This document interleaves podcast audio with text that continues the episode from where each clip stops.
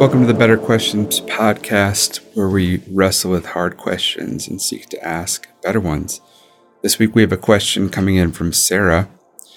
Sarah says, I've been reading the news lately and feeling anxious about all the things that are happening, whether it's an oil spill in Ohio, whether it's unidentified flying objects being shot out of the sky, or threat of nuclear war. How do we engage with the news as a Christian and not get overwhelmed?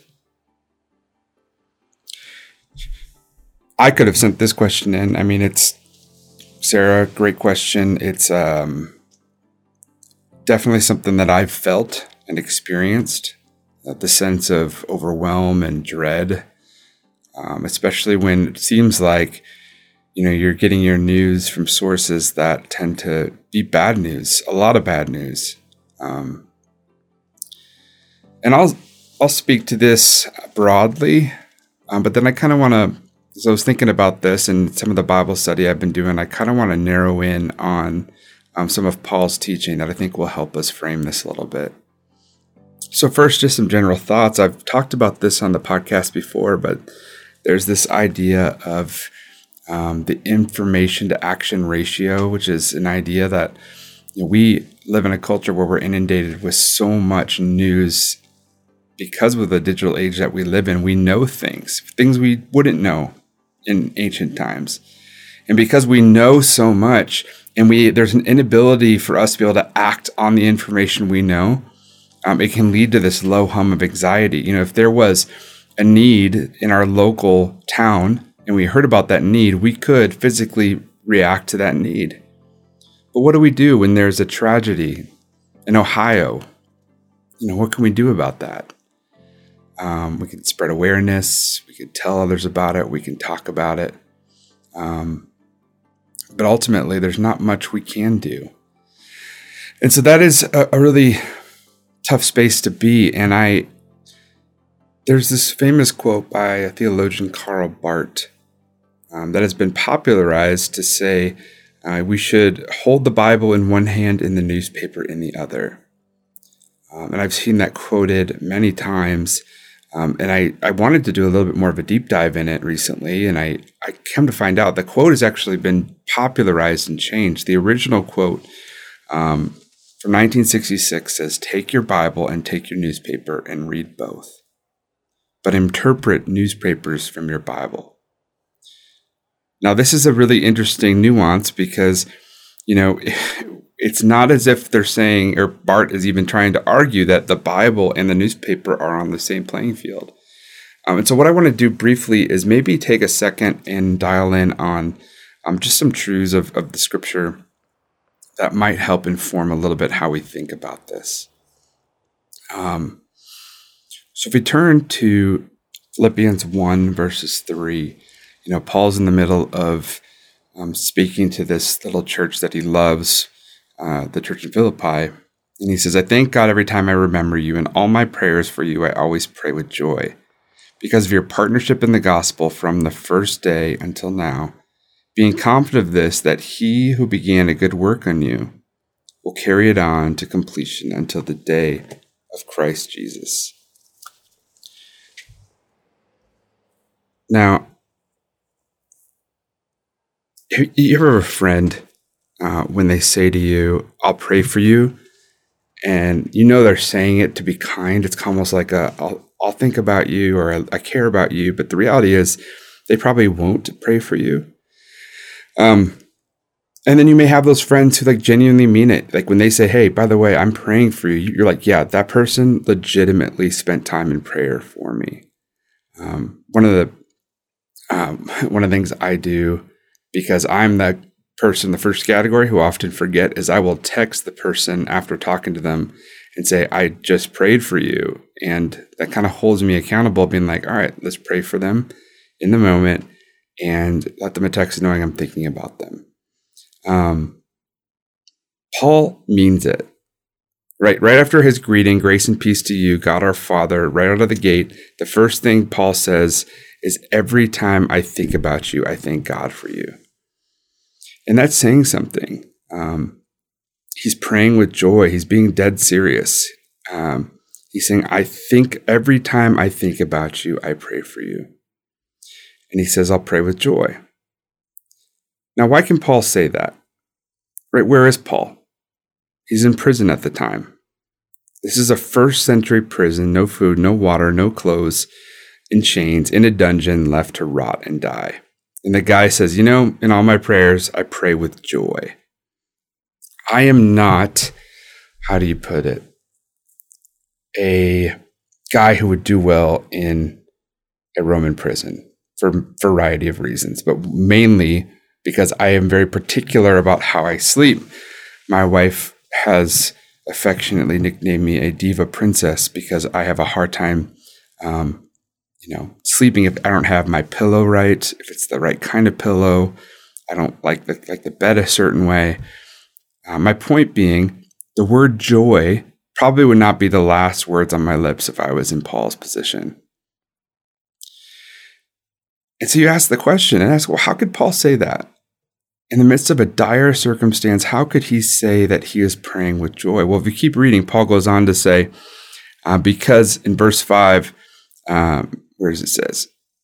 Because of your partnership in the gospel from the first day, remember uh, 10 years back until now, being confident of this, that he who began a work in you will carry it on to completion until the day of King Jesus. Now, there's so much under the surface here.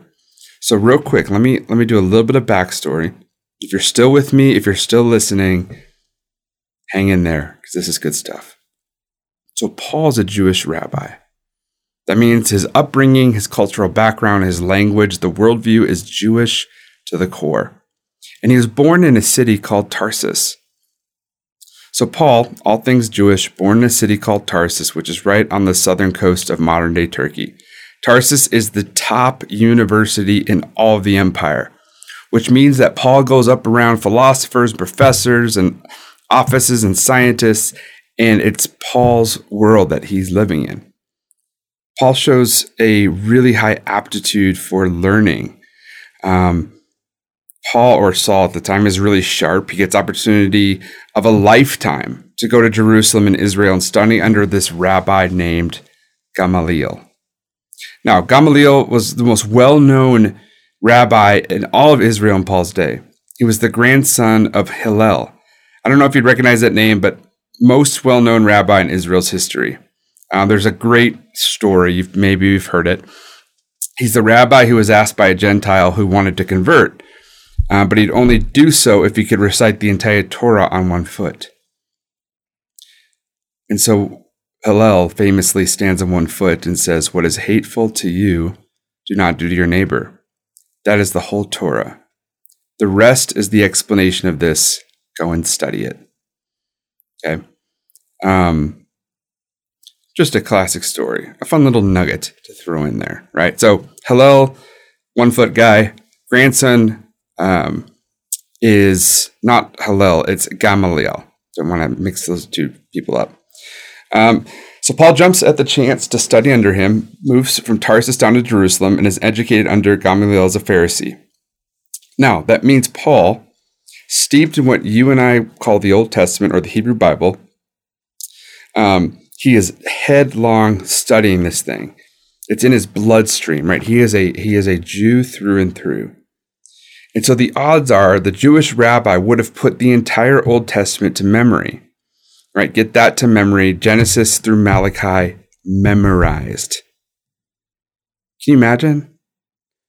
And I think sometimes one of the things we we we think is like, how is that even like possible?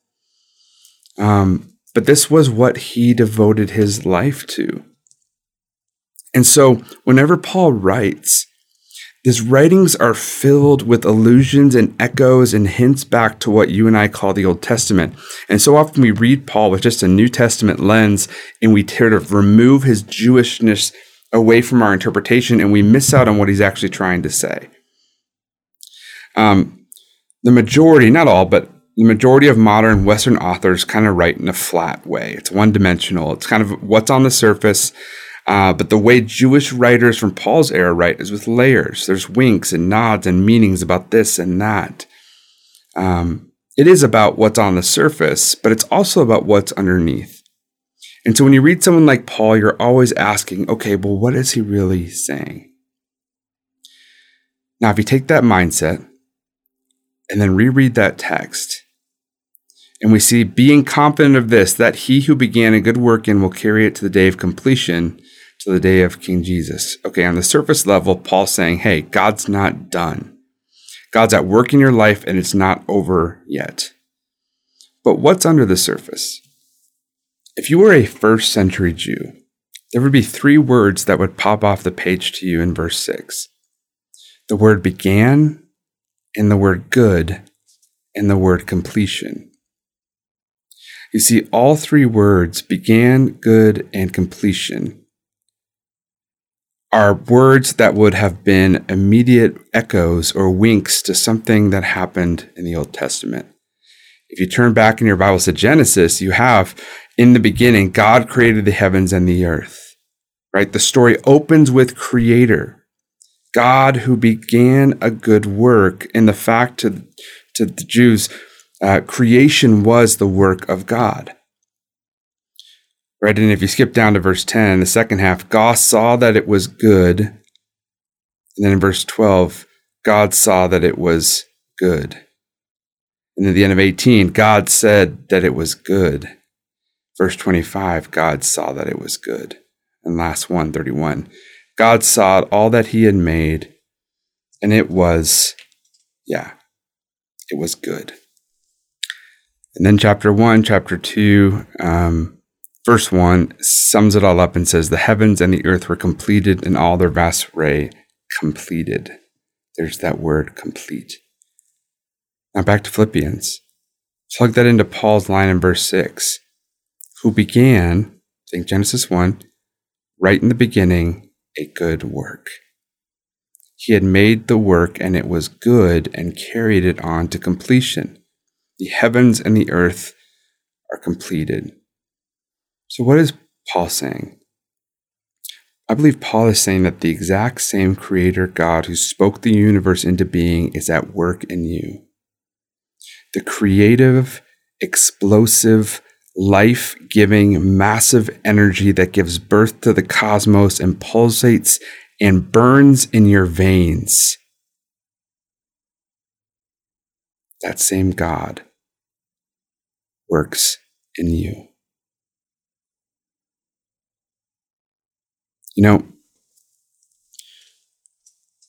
when you think about everything that's going on, you think about threats of war, think about pollution and unidentified objects being shot out of the sky and, and all these things, it can seem like, man, everything is going to chaos. It can cause a lot of anxiety and stress. And what I want to zero in on here is asking the question well, where is God at work in the midst of it. And one of those spaces I think we can identify is that the God who created all the things of this world, who is sovereign over all the details of the world, that God is still at work in you. The God who made the universe is working in your church, in your city, in human history, the same creator who spoke the cosmos into motion is not far away, but God, God said, Paul said that he began a good work in you and he will carry it out into completion. Now, hear me out on this. What I'm not saying is that we should just go on. If we are holding the newspaper in one hand and we are reading these things, and we're not just digging a hole in the sand uh, and pretending like we don't know what's going on in the world, we're going to see evil things. And let me be clear I'm not saying that evil is God's will. Paul's incarceration was evil. Right? Historically, war, murder, genocide, that's evil. Jews being in a Nazi concentration camp, not God's will. Mass shootings, right? The Reformed view of God's will is often deeply misunderstood to mean if it happens, it's his will right? Calvin would be rolling in his grave if that's how we interpreted his his understanding of God's sovereignty. Um, that said, in a strange way, God is still at work in and through the reality of Paul being in prison. Um, and so when we bump up and read about atrocities and evil, you know, we live in a broken world where evil exists. Um, and we often have two sort of responses to this. I, I sort of observed this over time. Some people will um, get angry and bitter at God, sort of shake their fist to the heavens, ask the question, Why, God? Why would you allow this? And this doubt kind of rips away at our faith, and people will turn away from God. The other thing people default to um, is this sort of phrase, Well, God's in control, or God's got this. And I hear that all the time. And I, I probably said something like that at some point. Um, or everything happens for a reason. Here's why I struggle with both of these responses. You see, both sides actually blame God for the evil. Both sides put the onus of responsibility on the shoulders of God. But our theology of providence is actually far more complex. And yeah, I, I think there are times when the responsibility falls on the shoulders of God, absolutely. But that's not my default setting. Um, you know, Paul goes on to say, in all things, God works for the good um, of those who love him have been called according to his purpose. Here's what that means it means that in all my brokenness, all my pains, all my hopes, all my dreams, past, present, and future, right? I'm to load those things onto God's shoulders. To have your way, not my will, God, but your will be done. And those who follows Jesus every day, right? God is able to step into your life and work all things out for good. The evil in your life for good. The mistakes you made in your past that were not God's will, that were not a part of God's plan, that were not your fault, God is able to turn that into good. But that doesn't make it not evil. Right? It's it's always evil. Abuse will always be evil. Divorce will always be evil. Pain and cancer and sickness and death will always be evil. But you worship a God who is able to take that evil and somehow create something beautiful. The evil was never God's will or his heart or his plan for your life. But God can take you in the aftermath and the chaos and the violence and the broken world, who's able to reach and rescue you. It's not somehow trying to imagine that evil is good. Okay, that's that's Buddhism. That's not the gospel. Now, Paul was all about the gospel because Paul was all about Jesus. Paul's life was swallowed up in Jesus.